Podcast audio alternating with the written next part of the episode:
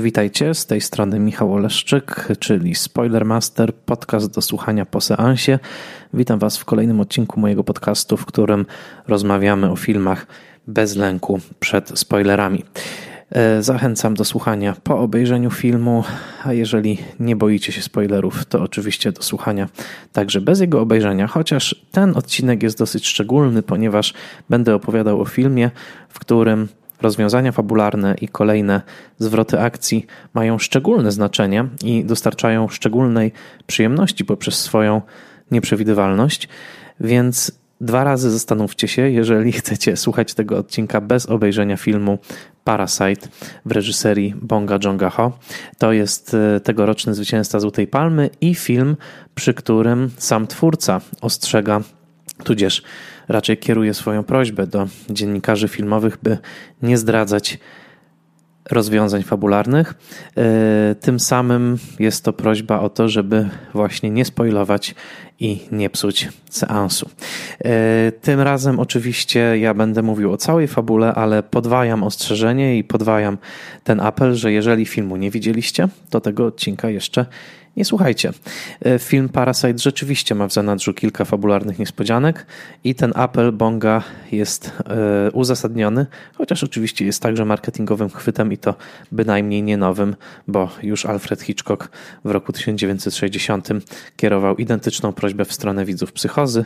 E, on także naśladował w tym Henri Georgesa Clouzota, który zrobił to w roku 55 przy okazji filmu Diabolik, czyli Widmo i później wielu, wielu twórców stosowało ten chwyt, jakim jest właśnie otaczanie swojej fabuły aurą niebywałej i niezdradzalnej tajemnicy. Dość powiedzieć, że przy ostatnim festiwalu w Cannes aż dwóch reżyserów zdecydowało się na taki obecnie już także korporacyjno-marvelowski chwyt.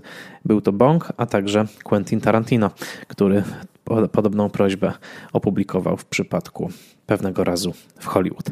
Ale skoro o tamtym filmie mówiłem otwarcie i skoro o tym filmie będę mówił także w ramach mojego podcastu Spoilermaster, oczywiście będę mówił o całej fabule. Bo to także e, przyjemność, e, żeby zastanowić się nad jej sensami i nad tym, co tak naprawdę Parasite chce nam powiedzieć. Film Parasite, e, zdobywca Złotej Palmy na tegorocznym festiwalu w Cannes i już teraz jeden z najbardziej dochodowych filmów, jaki kiedykolwiek tę prestiżową, ale przecież kojarzoną z Arthouse'em, e, nagrodę zdobyły, e, jest także przebojem polskich kin. Co interesujące, w pierwszym weekendzie otwarcia zbliżył się on wynikiem do, co prawda, ponoszącej raczej klęskę produkcji ogromnej za wiele dziesiątków milionów złotych, czyli legionów mm, Dariusza Gajewskiego, ale jest coś symbolicznego w tym, że legiony, które, na które wydano tak wiele pieniędzy i które wchodziły z przytupem wielkiej patriotycznej produkcji, zebrały w kinach niewiele więcej widzów, bo z tego co się orientuję, to mówimy w pierwszym weekendzie o liczbie około 100 tysięcy, czy nawet poniżej 100 tysięcy, niż właśnie film koreański, czyli film z napisami, co więcej film w języku, którego większość Polaków nie rozumie i film zdecydowanie arthouse'owy, chociaż odwołujący się do gatunkowych tropów. Parasite w pierwszy weekend wyświetlania zanotował fantastyczny jak na kino artystyczne wynik w Polsce, bo było to bodajże około 40 tysięcy widzów, więc e, udowadnia to, że dobre kino i zrealizowane w takim przystępnym, atrakcyjnym gatunkowym kluczu może e, przyciągać w Polsce znaczącą publiczność. Nie zdziwiłbym się, gdyby tutaj firma Gutek Film miała mm, w swoich rękach kolejny arthouse'owy arthouse'owy hit, bo widzę już z rozmów rozmaitych, że Parasite jest filmem, na który idą ludzie nie tylko śledzący arthouse regularnie, ale także po prostu ci, którzy usłyszeli, że jest to świetna zabawa, dobry film e, i coś, co warto, mm, warto znać. E, takie filmy zdarzają się czasami Gutkowi. Należał do nich na przykład, należało do nich rozstanie Farhadiego. Więc y, wszystko wskazuje na to, że mamy tutaj unikalne połączenie najważniejszej nagrody filmowego świata, arthouse'u, gatunku, ważnej społecznej wymowy i sukcesu kasowego. E, innymi słowy, w Tommy graj to jest wspaniała sytuacja, bo pokazuje, że kino może być sztuką jednocześnie używając dosyć archaicznych podziałów, wysoką i popularną, e, jednocześnie dostarczającą ogromnej także wizualnej przyjemności zmysłowej i e, wypowiadającą się na tematy kluczowe dla nas wszystkich w skali globalnej. Ten film oczywiście jest znakomity, to nie jest niespodzianka i spodziewałem się tego, bo należę do fanów twórczości e, Bonga Johna Ho. E, będę po prostu mówił Bonga, bo w koreańskim zapisie najpierw podaje się nazwisko, e, więc takie filmy jak chociażby Wspomnienie morderstwa, czy The Host, a także Snowpiercer, czy Matka, to są wszystko filmy, które bardzo, bardzo podziwiam. Troszkę mniej podobała mi się Okja, zrealizowana w 2017 roku dla Netflixa, ale był to także bardzo interesujący film, z tym, że wizualnie miałem wrażenie, że powtarzał już tropy The Hosta. Natomiast tutaj rzeczywiście mamy do czynienia z czymś, co pewnie zbliża się do definicji arcydzieła, to znaczy filmu, który e, z jednej strony podsumowuje rozmaite tropy twórczości Bonga, z drugiej strony nawiązuje twórczo do tradycji kina koreańskiego i światowego, mm, a z trzeciej strony no, e, przeszywa aktualnością i sprawia, że historia, która wydaje się skomponowana trochę na podobieństwo baśni dla dorosłych, jest tak naprawdę boleśnie aktualna i wszyscy wychodząc z kina czujemy, że mimo, że obejrzeliśmy e, groteskę de facto, bo w tym rejestrze należałoby plasować ten film, obejrzeliśmy jednocześnie coś absolutnie i przerażająco aktualnego. Film Parasite opowiada historię dwóch rodzin, dwóch rodzin, które stanowią coś w rodzaju lustrzanych odbić, e, tudzież swoich analogonów e, rodziny bogatej i rodziny biednej. E, ten film rozwijany był przez Bonga już od roku 2013. Jego roboczy tytuł brzmiał Dekalkomania, przy czym w tłumaczeniu oznacza to tyle co sobowtóromania, więc film rozpoczął się z taką myślą o dwóch lustrzanych rodzinach, właśnie biednej i bogatej. Notabene mieliśmy podobny wątek ostatnio w filmie To My, czyli As Jordana Pila, więc domyślam się, że kiedy Bong usłyszał pierwsze streszczenie filmu Pila, to miał gęsią skórkę i obawiał się, czy nie ma tutaj zbyt wielkiego podobieństwa. No podobieństwa są, ale one wynikają bardziej właśnie z ducha czasu, e, tudzież z pewnych intelektualnych trendów w refleksji nad współczesnością niż z jakiegokolwiek plagiatu, ale do porównania z To My jeszcze wrócę. Więc owa dekalkomania, tudzież sobowtóromania w przypadku Bonga przejawia się tym, że my rzeczywiście mamy dwie rodziny. E, są to takie dwie rodziny nuklearne z mm, e, parą e, heteroseksualną i dwójką dzieci, chłopcem i dziewczynką. W przypadku rodziny bogatej te mm, dzieci są młodsze, w przypadku rodziny biednej te dzieci są starsze i mm, właściwie no, na tym podobieństwa się kończą, poza tym, że Bong tak komponuje te rodziny, żeby stały się jednocześnie emblematyczne tematami swoich klas. To znaczy e, rodzina bogata mieszka w ogromnym, designerskim, powiedzielibyśmy, zdumiewającym, e, jeśli chodzi o e, ilości zmarnowanej, pustej przestrzeni, jak powiedziałby bohater filmu Nadzy, Mike'a Lee, e, domu na wzgórzu, a rodzina biedna mieszka dosłownie w suterenie, czyli pod ziemią, z oknem wychodzącym na brudną, zasikaną ulicę, dosłownie, bo widzimy akt oddawania moczu kilkakrotnie przez włóczęgów właśnie tam, w, czyli na dole, tak? Opozycja góra-dół, hmm, chciałoby się powiedzieć high and low, by zacytować angielski tytuł filmu Kurosawy, ewentualnie upstairs, downstairs, by zacytować z kolei słynny serial brytyjski właśnie o różnicach klasowych. Wokół tej opozycji góra-dół zbudowany jest ten, ten film i jednocześnie jest tutaj bardzo dużo znaczących szczegółów, bo zanim stanie się tak, że te dwie rodziny z całkowicie różnych światów wejdą w osobliwą, pasożytniczą symbiozę, bo o tym właśnie jest ten film, możemy zauważyć, jakie są różnice między tymi rodzinami i e, myślę, że nie jest przypadkiem, że park czyni patriarchę e, rodziny e, bogatej potentatem branży IT, czyli branży, która zajmuje się no, ciągami zer, zer i jedynek i, i, czymś, co rozgrywa się w, w rzeczywistości wirtualnej, co nie wymaga mm, chociażby faktycznej, fizycznej siły, czy jakiegoś takiego wejścia w relacje z materialnym światem wokół A z drugiej strony w tej rodzinie e, biednej najbardziej przebojową jednostką jest matka. Matka, która, co wiemy ze zdjęcia i z medali obecnych na ścianie, e, była znakomita w rzucaniu młotem i była także medalistką w tej,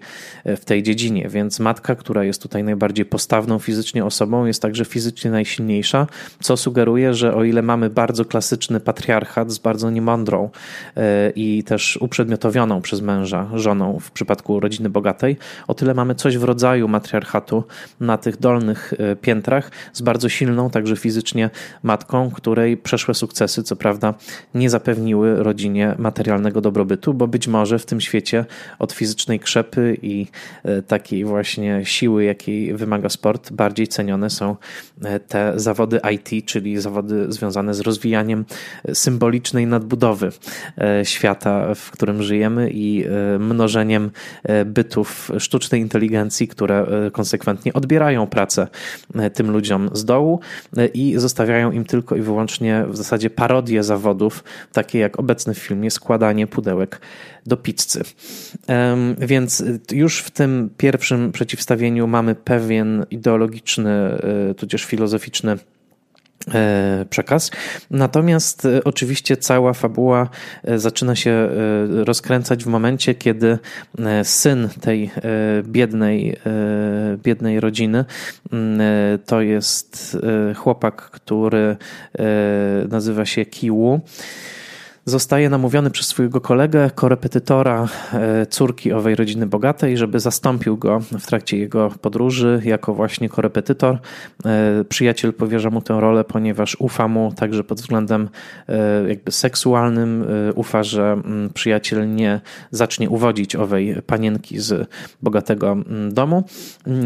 I co więcej, nasz bohater, syn rodziny biednej, jest bardzo dobry z angielskiego.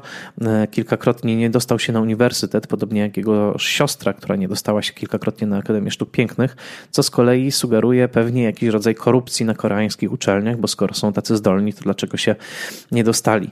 E, więc e, syn rodziny biedniejszej Kiwu zaczyna powolną infiltrację, a także rodzaj pasożytniczego przylgnięcia do rodziny bogatej. E, to jest e, cały pomysł tego filmu, że właściwie pierwszego takiego aktu, że obserwujemy powolne, powolne mm, to właśnie przylgnięcie i powolne dołączanie kolejnych członków rodziny biednej do tych osób, które już do domu bogatych weszły y, i y, odbywa się to bardzo sprytnie, jednocześnie odbywa się to za pomocą kłamstwa, ponieważ e, kolejni członkowie rodziny nie są przedstawiani jako właśnie tacy, tylko są przedstawiani jako osoby obce, o których y, umiejętnościach zaledwie osoby polecające słyszały. Więc w zasadzie od początku zaczyna się nie tylko gra w infiltrację, ale także gra w podwójną tożsamość, gra w kłamstwo. E, w końcu także koszt kosztem e, dwojga pracowników, e, którzy z tego domu bogatego zostają, mówiąc brutalnie, wysiudani. Chodzi o kierowcę i gosposię. E, w końcu cała nuklearna rodzina biednych zasiada wygodnie w domu bogatych. Matka staje się gosposią, ojciec staje się kierowcą, siostra staje się korepetytorką małego synka bogatej rodziny w zakresie terapii sztuką, a oczywiście ten pionier infiltracji klasowej, jakim był mm, e, Ki Wu, e, nadal uczy angielskiego e, ową córkę rodziny bogatej, z tym, że obecnie jest już tutaj wątek romantyczny, ponieważ i tego Bong nie kwestionuje. Rodzi się pomiędzy nimi autentyczne uczucie podzielane przez obydwie strony. Wydawałoby się, że będziemy mieli do czynienia z tropem szekspirowskim Romea i Julii, ale rzecz ewoluuje w trochę inną, w trochę inną stronę. Ta, ten, I w zasadzie do pierwszego dużego zwrotu akcji, to znaczy do momentu, w którym e, do e, domu mm, nie puka pod nieobecność gospodarzy e, owa wyrzucona gosposia i nie ujawnia pewnego sekretu, o którym zaraz powiem. No w zasadzie to jest opowieść o mm, klasowej infiltracji, ale także o takim właśnie pasożytniczym zespoleniu dwóch klas, e, wysokiej i niskiej. Jedna e, czerpie z drugiej profity finansowe, druga czerpie z pierwszej profity kreatywne i takiego potencjału wyobraźni i umiejętności, które obumierają w, w klasie sytej. No I o tym, o tym w zasadzie jest ten film. Jego wykładnia jest w ścisłym sensie marksistowska pod tym względem, ale zostaje to w ciekawy sposób przełamane. Ja chcę podkreślić, podkreślić absolutne mistrzostwo środków formalnych, z jakimi pa e, Bong mm, e, kreśli obydwa te światy, bo tutaj popis scenograficzny i operatorski e, polega między innymi na tym, jak różne są obydwa domostwa, to znaczy owa suterena i ów piękny dom na wzgórzu, ale także jak spójny jest cały film w swoim wizualnym pomyśle. Zwróćcie uwagę, że jakkolwiek dom bogaczy jest minimalistyczny, w zasadzie zasadzie pusty, tam nigdy nie ma bałaganu. Na stole w kuchni w zasadzie nigdy nie leży jedzenie, tylko wszystko ma swoją przegródkę, swoją lodóweczkę, swoją e, piwniczkę, e, swoje, e, tudzież swoje szafki, gablotki. Wszystko jest pięknie podzielone. O tyle w domu biednych jest ciągły rozgardiaż, wszystko jest wymieszane, przedmioty leżą w jednym wielkim bałaganie i, są tak naprawdę jakby no, magazynowane na później. E, wszystko to przypomina jakiś, jakiś tak naprawdę e, taką e, norkę chomika, który musi chomikować na później. O tyle są tutaj także pewne wizualne podobieństwa. Na przykład obydwie rodziny mają wielkie horyzontalne okno. Horyzontalne okno, które w przypadku rodziny bogatej wychodzi na wspaniały, soczyście zielony ogród, w zasadzie bajkową przestrzeń takiego mini lasu, a w przypadku rodziny biednych wychodzi na ową zasiekiwaną ulicę, na której w pewnym momencie nawet dochodzi do spektakularnej bitwy na e, mocz i wodę filmowaną w zwolnionym tempie. Więc są tutaj także takie mm, e, podobieństwa wizualne, jak właśnie chociażby to e, okno mm, horyzontalne, które sprawiają, że gdzieś pod spodem, czy nawet nieświadomie zaczynamy te dwie przestrzenie ze sobą zestawiać i porównywać i nie jest zaskoczeniem, kiedy w ostatnich dwóch ujęciach filmu właśnie owo horyzontalne okno rodziny bogatej i horyzontalne okno rodziny biednej zostają ze sobą montażowo zestawione. Tam będzie to e, zestawienie jednocześnie fantazji syna o powrocie do tego bogatego domu i uwolnieniu ojca z jego rzeczywistością, która wciąż rozgrywa się pod owym biednym, e, horyzontalnym oknem sutereny. Także e, jest to mistrzowsko, mistrzowsko pomyślane. E, a także pod względem scenograficznym tutaj są popisy i ta Złota Palma naprawdę jest zasłużona, ponieważ pomysły, które mieszają realizm z groteską, e, właściwie taką groteską z pogranicza, powiedziałbym, e, takiej ekspresyjnej animacji i slapsticku, którym posługuje się Bong, to znaczy wszelkie upadki, tudzież brutalne bardzo walki, tudzież wszelkie okaleczenia ludzkiego ciała, które w tym filmie następują, zazwyczaj są niesłychanie zabawne, ponieważ Bong posługuje się mistrzostwem mistrzowsko slapstickowym tempem, wyczuciem montażu i choreografią w obrębie kadru. Więc tego jest tutaj bardzo dużo i zwróćcie uwagę na te takie e, scenograficzne zabiegi, które po pierwsze czynią z owego domu na wzgórzu rodzaj późnego wcielenia e, domu ultranowoczesnego z mojego wujaszka e, Jacques'a Tati, to znaczy takiego właśnie domu bogaczy, który żyje sam dla siebie i żywi się własnym designem, wydawałoby się. A z drugiej strony takie właśnie właśnie naruszenia tego realizmu, bo e, tudzież pogrywanie na jego granicy. Kiedy obserwujemy taką wspaniałą gablotę pełną pięknie podkreślonych trofeów czy przedmiotów, domyślamy się drogocennych, która e, ozdabia jedną ze ścian kuchni, bogatych e, bohaterów, to pośrodku tej wielkiej gabloty są takie czarne, zionące, czystą czernią, e, czeluścią drzwi prowadzące do piwnicy. I to jest tak sfilmowane, że ktokolwiek wchodzi w te drzwi, ten natychmiast jest połykany przez ciemność. Tam nawet nie ma sugestii przestrzeni, sugestii głębi, sugestii jakiegoś skosu, który prowadziłby w dół. Nie. To jest po prostu mrok, w który bohaterowie wchodzą. I później, e, kiedy e, z tej ciemności będą wypełzały rozmaite zjawy, czy to w wizji małego chłopaka, czy w momencie, kiedy gosposia stamtąd wypełznie i zostanie kopnięta w głąb znowu, to wszystko będzie także grało rolę takiego ponurego slapsticku. W momencie, kiedy gosposia wraca do domu i mówi, że zapomniała czegoś w piwniczce i schodzi do tej piwnicy w trakcie burzy z piorunami i z ciemności patrzy do nas i mówi jednocześnie do bohaterki i do nas, co, chcesz zejść ze mną na dół? To jest klasyczny horrorowy moment, w którym e, no, czujemy ciarki na plecach, ponieważ tak, chcemy zejść na dół, jednocześnie boimy się, a kiedy gosposia wchodzi w te drzwi, to znika właśnie w owej czarnej czeluści całkowicie, czyli znika z kadru. Takich pomysłów wizualnych, czysto graficznych, chciałoby się powiedzieć, jest w tym filmie ogromnie dużo. E, należy do nich także e, podświetlony od wewnątrz wigwam małego synka bogatej rodziny, który w pewnym momencie po środku owego wielkiego horyzontalnego okna urządza sobie rodzaj pikniku, tudzież po prostu mm, śpi sobie w tym namiocie, w wigwamie przywiezionym z Ameryki, co zostaje podkreślone na zewnątrz. Mamy wspaniałe kadry, w których widzimy właśnie ów horyzontalny ekran, tudzież okno mm, E, e, wpisany w e, podłużny prostokąt panoramicznego ekranu, jakim posługuje się w filmie swoim Bong. Po środku jest ten rozświetlony trójkącik wigwamu i są to wspaniałe oświetleniowe efekty, a jednocześnie widać tutaj taką wyobraźnię Bonga, który no, żywił się setkami godzin amerykańskiej telewizji, którą oglądał w dzieciństwie. Opowiadał o tym. Korea Południowa, jak wiemy, była pod dużym kulturowym wpływem Stanów Zjednoczonych po wojnie, bo Amerykanie chronili e, Koreę jako e, jednocześnie jeden z najbardziej antykomunistycznych rządów w tej części świata. E, Koreę Południową oczywiście.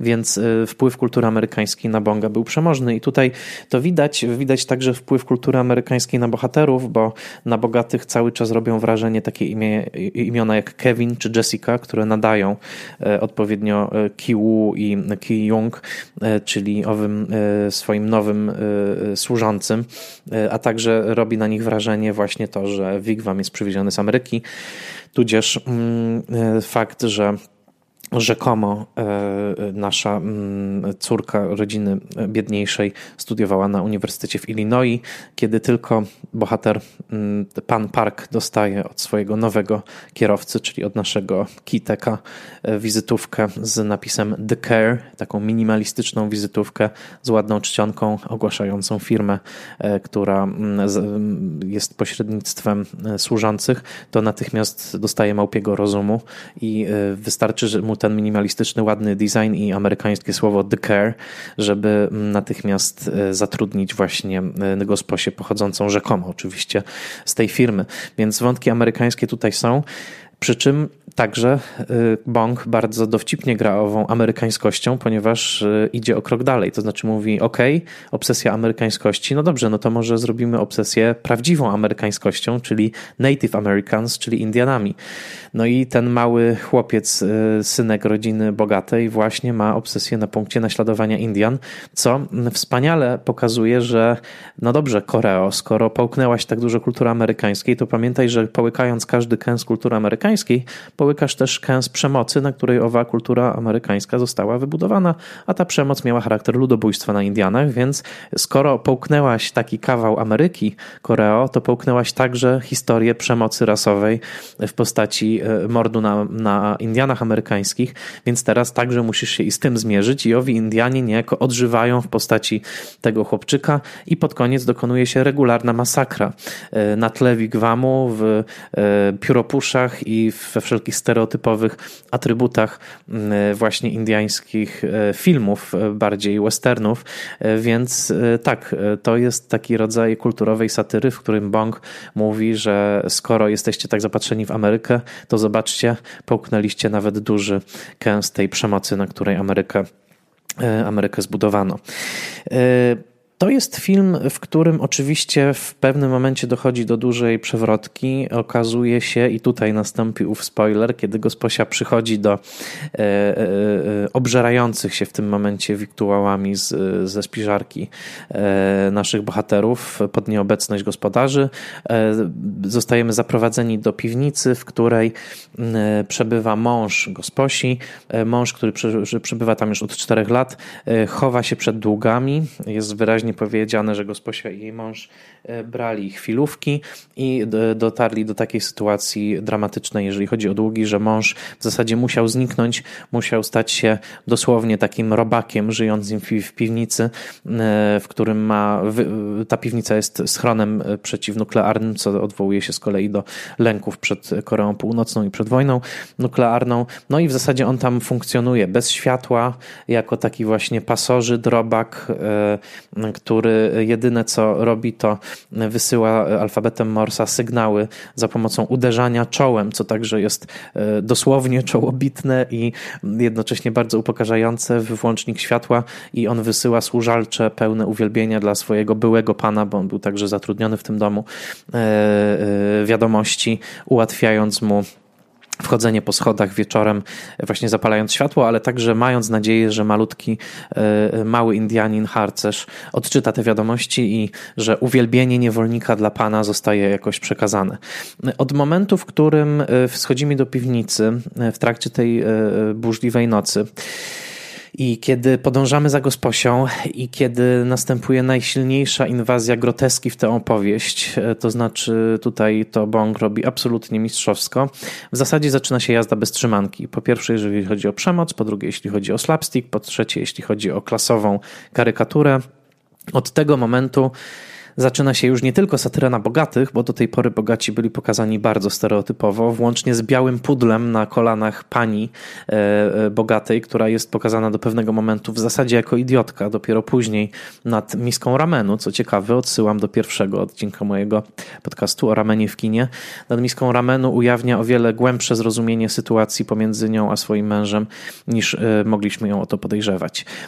Natomiast rzeczywiście zaczyna się mocna inwazja groteski i tutaj Bong jednym kadrem, znowu jednym graficznym, wizualnym pomysłem e, pokazuje, tudzież sygnalizuje nam, e, że nastąpi owa inwazja groteski, mianowicie kiedy e, matka rodziny biedniejszej, to znaczy Chung Suk, schodzi do piwniczki, żeby zobaczyć, co też tam porabia ta gosposia, po co tam przyszła.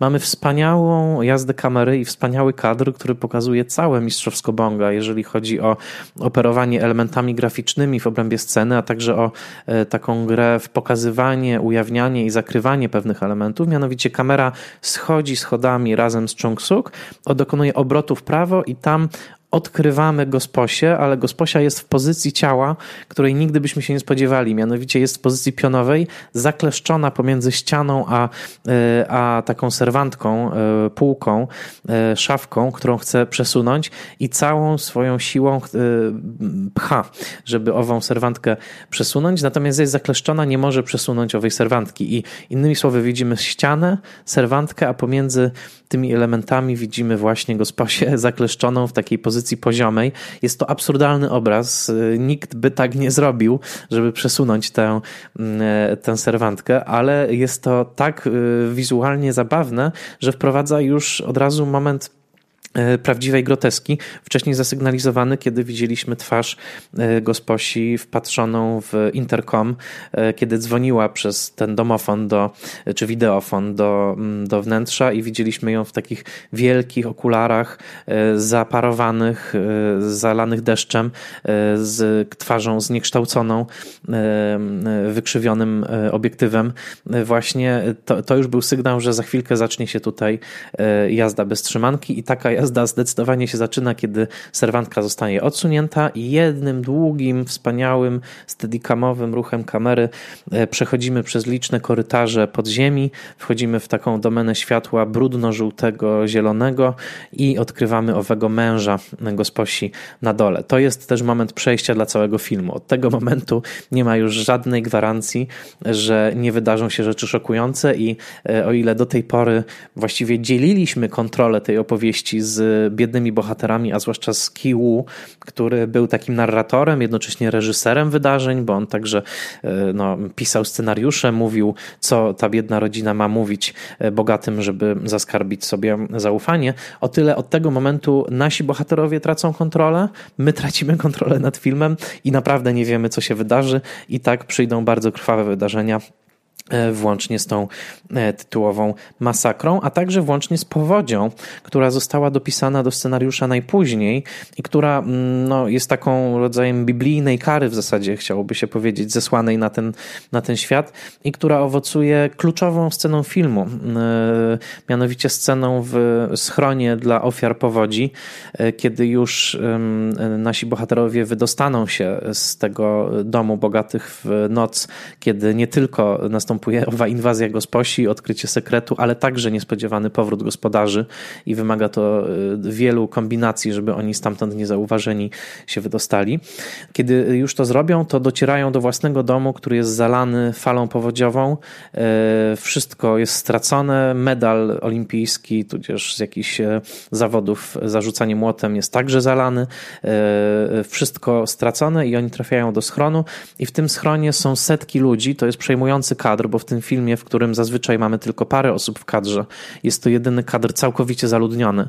Widzimy ofiary powodzi, wszyscy leżą i ojciec wygłasza takie w zasadzie programowe przemówienie do syna. Mówi o tym, słuchaj, nie ma co planować, tacy jak my nie mogą planować. Zobacz, nikt w, tym, w tej sali gimnastycznej nie spodziewał się, że spędzi swoją noc śpiąc na podłodze, a jednak tu są. Nie możemy planować i w tym momencie aktor e, e, Song Kang-ho, który gra Kiteka, czyli ojca, e, zakrywa sobie twarz dłonią w takim geście ostatecznej bezradności. I ten gest ostatecznej bezradności i to, kiedy on powtarza, że nie ma żadnego planu, nie ma co planować, jest tak naprawdę jądrem tego filmu. Rozpoznaje go jako taki Emmy Tobin, która napisała duży esej o Parasite w Film Comment, dwumiesięczniku Film Comment w którym notabene pojawia się także esej o tym filmie napisany przez Ariego Astera, e, czyli reżysera Midsommar i Hereditary. E, to jest właśnie cud e, innej filmowej kultury, w której mamy takich reżyserów, którzy piszą także piękne eseje o, o, o filmach innych ludzi. U nas chyba tylko Jagoda Szelc pisze felietony do e, ekranów. E, szkoda, że tylko ona. E, więc tak, ten gest takiego właśnie zakrycia twarzy przed ramieniem, takiej rezygnacji, Emi Tobin rozpoznaje jako głębokie przesłanie Parasite. To jest film, który nie oferuje nadziei, który nie mówi, że jeżeli się postarasz, to będzie lepiej. Nawet w takich filmach jak The Host, bywa, bywało, że nadzieja jakoś była zarysowana, ale oczywiście Bong jest mistrzem odbierania nam nadziei, nawet odbierania nam nadziei na pełne zrozumienie fabuły. Wystarczy sobie przypomnieć Memories of Murder, żeby zrozumieć, że ten film, w którym w ostatniej scenie e, odbiera się nam nawet przekonanie, że odkryliśmy mordercę razem z policjantami, e, to jest ta niepewność, to jest coś, z czym nas Bong lubi lubi zostawiać. Song Kang-ho swoją drogą jest aktorem, który grał główne role właśnie w e, Memories of Murder, ale także e, w The Host, był też w Snowpiercerze, jest jednym z najsłynniejszych aktorów koreańskich i tutaj w roli ojca jest znakomity e, we wszystkich w zasadzie momentach, czy to w tych, kiedy jest bezradny, czy wtedy, kiedy manipuluje swoimi nowymi pracodawcami, czy nawet kiedy sfinguje atak furii i grozi swojej żonie, że ją uderzy, co okazuje się żartem, ale żartem na tyle przerażającym, że my także chwilę wątpimy w to, czy ten spokojny człowiek rzeczywiście nie kryje także impulsów bardzo, bardzo brutalnych. Te słowa ojca o tym, że nie mamy planu, nie możemy mieć planu, że nie ma co planować, są gorzko zestawione z epilogiem tego filmu, kiedy to po owej masakrze i po tym, jak e, niewolnik morduje swojego pana, bo e, e, Kitek w końcu zamorduje pana Parka e, w trakcie tej masakry w ogrodzie, kiedy to uwięziony w piwnicy robal, biedak, człowiek podziemi wydostaje się na zewnątrz, zaczyna się masakra, ale najważniejszym morderstwem jest to dokonane przez Kiteka na swoim panu. Być może jest to zemsta za słowa, które Kitek podsłuchał leżąc pod stołem, ukrywając się przed spojrzeniem swojego pana i e, usłyszał słowa o tym, że biedni inaczej pachną, biedni gorzej pachną, biedni pachną jak gotowane szmaty i tak pachną ludzie, którzy poruszają się metrem. E, być może jest to właśnie zemsta klasowa za te słowa, za, za dotkliwe poniżenie godności, którego doświadczył wtedy Kitek e, leżąc pod stołem. Być może tak jest, ale faktem jest najważniejszym, że w ostatnich słowach tego filmu e, syn pisze list do ojca, to znaczy e, Kiwu pisze list do Kiteka. i e, obiecuje ojcu, że tak, tato, wiem, że jesteś obecnie uwięziony w piwnicy tego bogatego domu, ale ja kiedyś ten dom kupię. Ja zarobię tyle pieniędzy, że w końcu kupię ten dom, otworzymy drzwi i dołączysz do mnie i do mamy w ogródku. I ten wyobrażony obraz jest na ekranie. Za chwilkę zostaje podcięty, ujawniony jako fantazja e, Kiłu. I tak naprawdę można by powiedzieć, ojciec powiedział, synu, nie rób planów. Syn mimo to te plany robi, ale co to za plany? Plany w zasadzie niemożliwe do realizacji, albo trudno sobie wyobrazić ich realizację w jakikolwiek sposób. Wychodzimy z kina z głębokim poczuciem, że klasowe podziały pomiędzy tym górnym 1% a, a rzeszami e, ludzi, którzy są w sytuacji całkowitej biedy albo dotkliwego prekariatu w obecnym świecie są nie do zasypania. To znaczy, że e, Kiwu nie zarobi pieniędzy, o których mówi, że zarobi. Że robienie planów rzeczywiście w tym świecie jest bez sensu, bo jeżeli siedzisz w swojej suterenie, to już w tej suterenie zostajesz. Jeżeli jesteś w swoim bogatym domu, to zostaniesz w swoim bogatym domu. Świat jest podzielony, zaklajstrowany, zabetonowany jakakolwiek sprawczość, czy to, co Amerykanie nazywają upward mobility, odwołując się właśnie do opozycji góra-dół, e, czyli taka mobilność w górę, jest w obecnych warunkach e, globalnego kapitalizmu zablokowane i e, klasowe animozje są tak ogromne, a niechęć bogatych do biednych tak duża, a przemiany związane z usuwaniem coraz do kolejnych pozycji pracy na rzecz sztucznej inteligencji, komputerów i technologii tak ogromne, że plany rzeczywiście są niewarte czynienia i jesteśmy tylko i wyłącznie w klinczu. W klinczu, w którym na końcu syn, co prawda, wychodzi jeszcze wyżej, bo wchodzi na wzgórze, z którego widać dom bogaczy i patrzy na niego przez lornetkę, ale może tylko i wyłącznie patrzeć. Pozostaje od niego ściśle, ściśle oddzielony.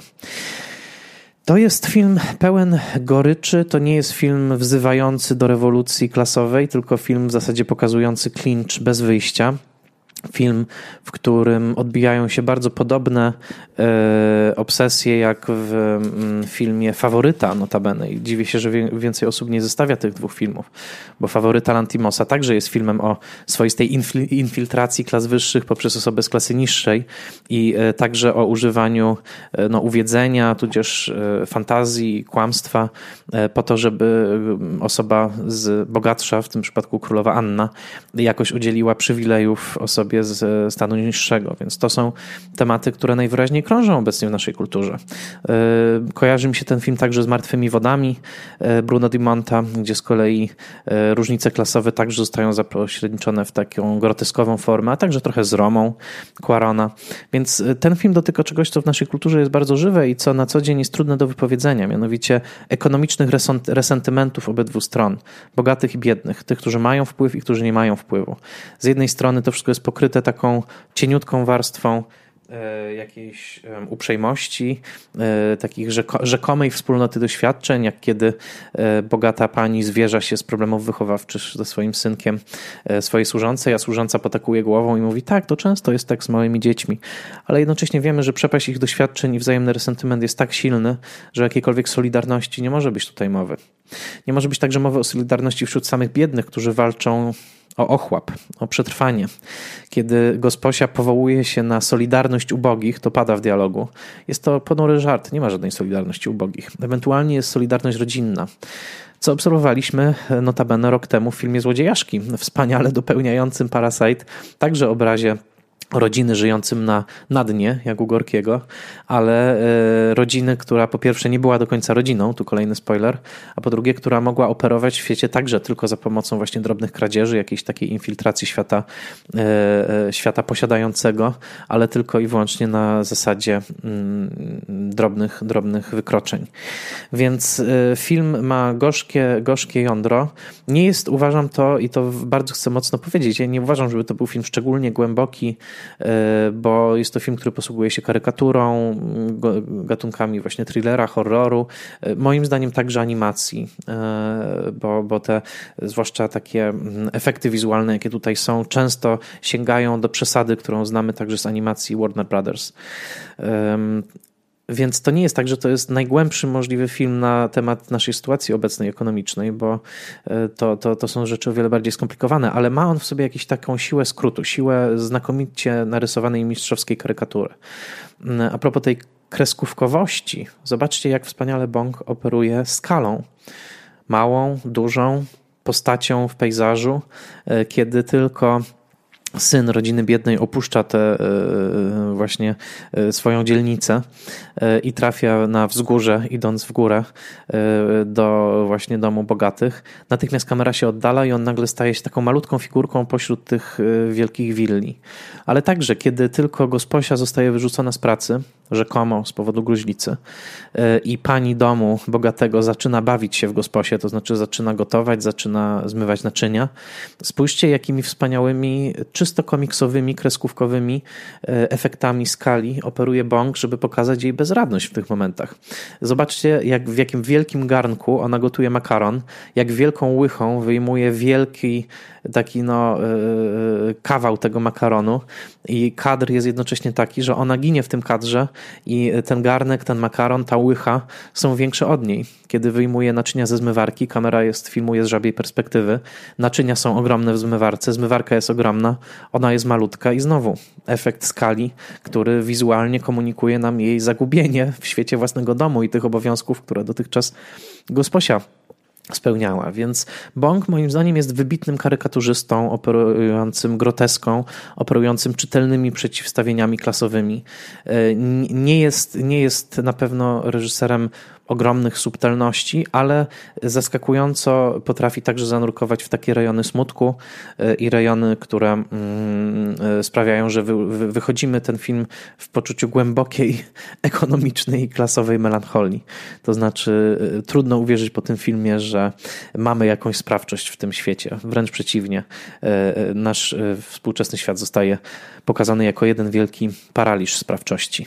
Jednocześnie, i to już na sam koniec, jest tutaj pewien bardzo interesujący wątek, mm, który e, też mnie zafascynował, chwilami nawet mi przeszkadzał, bo zastanawiałem się, jak to jest, że ci biedni ludzie właśnie z tych, e, z tych slumsów, którzy rzekomo właśnie inaczej pachną, pachną wilgocią, zgnilizną, że oni z taką łatwością przyjmują role, jakie są od nich oczekiwane, to znaczy właśnie rolę e, owej korepetytorki, korepetytora i wtedy są znakomicie uczesani, świetnie ubrani. Jakby jak, jak to jest, że, że nie widać ich biedy w, tym, w tych właśnie rolach przyjmowanych na potrzeby bogatych, a także jak to jest, że mówią dwoma językami, bo przecież w domu mówią dosyć wulgarnie, wypluwając słowa często w sposób agresywny, a kiedy tylko zaczynają rozmawiać z bogatymi, mówią przyciszonym tonem, bardzo w taki miarowy, piękny sposób. I zastanawiałem się, czy to nie jest jakaś sprzeczność, ale myślę, że ten film mówi mniej więcej coś takiego, że bieda wymusza wielość tożsamości. Będąc biednym, trzeba umieć grać z bogatymi. Trzeba umieć, innymi słowy, udawać, że nie jest się biednym. E, bieda nie jest czymś, co chce się nosić, że tak powiem, przypiętym do, mm, do koszuli, tylko wręcz przeciwnie. E, naszą sytuację ekonomiczną często skrywamy pod zachowaniami, ubiorami i e, konwencjami, które całkowicie kamuflują nas w świecie osób bardziej zamożnych. I myślę, że to jest także o tym film, że bieda wymusza aktorstwo, że bieda wymusza wychodzenie z roli, wychodzenie z owej sutereny i wchodzenie w świat ludzi bardziej zamożnych, i ciągłe udawanie, że nie jest aż tak źle, jak jest, więc to jest interesujący wątek. A na sam koniec chciałem polecić tekst Łukasza Mańkowskiego. Zgooglujcie Łukasz Mańkowski Parasite.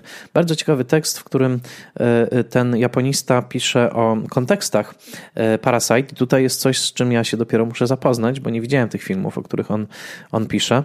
Mianowicie e, pisze o trylogii służącej niejakiego Kim Ki-yonga.